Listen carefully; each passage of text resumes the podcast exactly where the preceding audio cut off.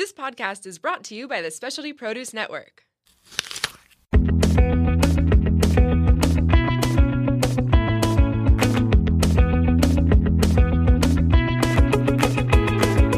Welcome to Plated Earth, where we share at least a fraction of the crazy, wonderful, and insightful stories of produce. I'm your host, JJ.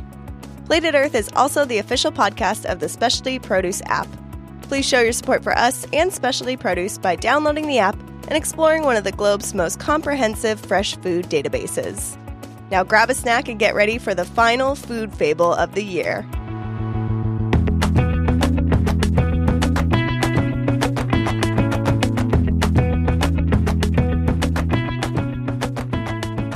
Dimitri smiled as he watched a young couple sitting side by side at the community tables of the original farmers market in Los Angeles.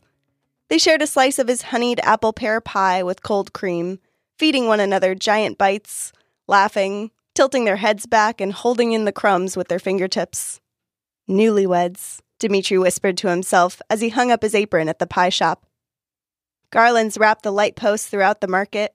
The green umbrellas that surrounded the community tables were outlined by white twinkling lights and topped with fake snow.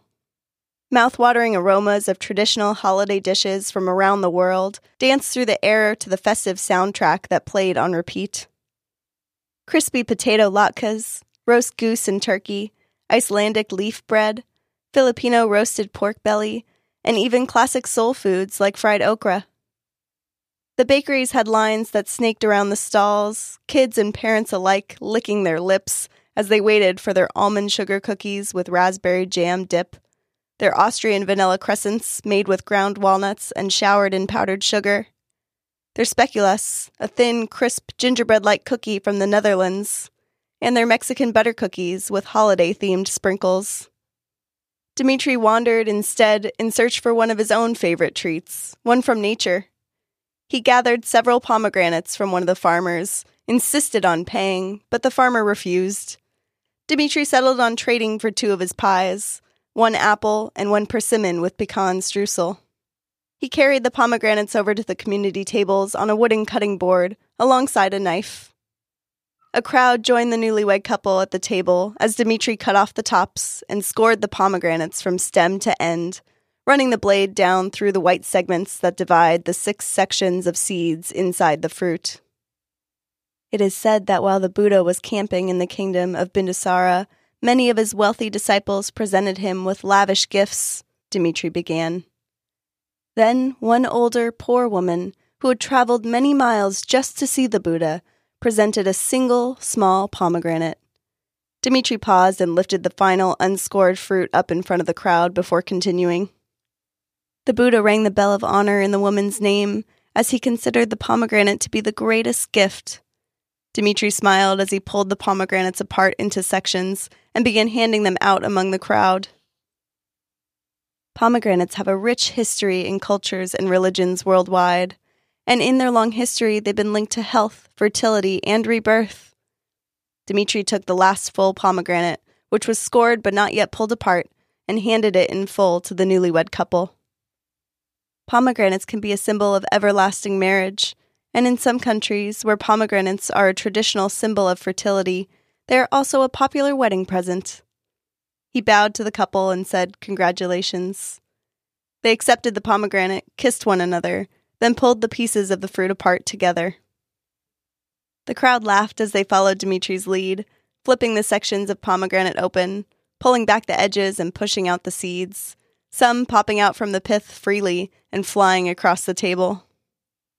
Pomegranates have played a central role in both spiritual and mythological foundations of cultures around the world, Dimitri continued between his own deep bellied laughs.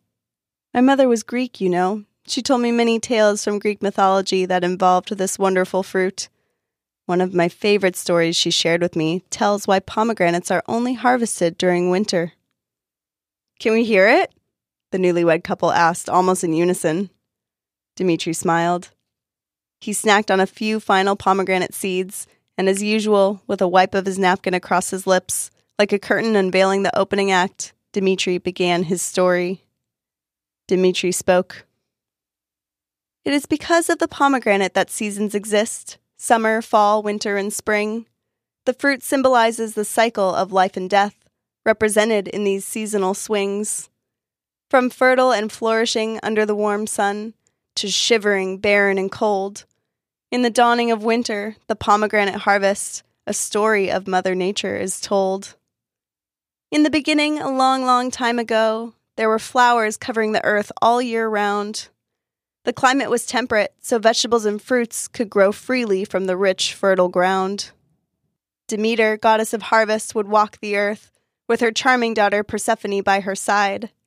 Wherever they wandered, seeds sprung forth, beneath their feet, a trail of fruit in their stride. Meanwhile, underground, beyond the river Styx, where the sun does not shine its light, Hades, god of the underworld, burned with desire to take lovely Persephone as his wife. One day, while Persephone was resting by a creek, Hades burst through the earth with all his might. He stole her away, down into the underworld, claiming her beauty for his own delight. Demeter searched for her daughter, but with no luck. She paced the earth with a heavy foot. Flowers ceased to bloom, crops wouldn't grow, fruits of the earth vanished into soot. Meanwhile, underground, Persephone suffered, refusing to eat, drink, or fulfill her needs, until one day, panged by intense hunger, she accepted Hades' offer of pomegranate seeds. Eat, my love, don't let yourself wither. These seeds are jewels to be kissed and savored, Hades said, holding out the beautiful pomegranate fruit. You can't resist its delectable flavor. As Persephone was halfway through the seeds, her mother appeared, regal and mad beyond belief. Give me back my daughter. She was not yours to take, you despicable, greedy, evil thief. Oh, Demeter, I wish I could give her back, Hades said. But as you see, she has eaten food that I provided. By the rules of the underworld, she must now dwell here forever. Careful, Hades, that's Zeus's daughter you've misguided. The two quarreled back and forth and back again, as the earth above grew dreary and cold.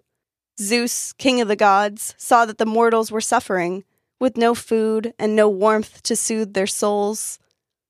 So Zeus met with his brother Hades face to face and said, This cannot go on, or people will die. As Persephone only ate half of the pomegranate seeds, your rule only half applies. What are you saying? What do you propose? Go on, I'm listening to you, brother. She will stay with you, Hades, for six months of the year. The other six she will spend with her mother. So every year in spring, Persephone comes up to earth. Demeter rejoices in reunion with her child. Tree leaves unfurl, flower buds bloom, the bountiful earth produces fruit free and wild. But in the fall, Persephone descends to the underworld. Trees drop their leaves like Demeter's own tears. The ground grows cold and infertile as winter returns, the seasons repeating in such a way year after year. The end.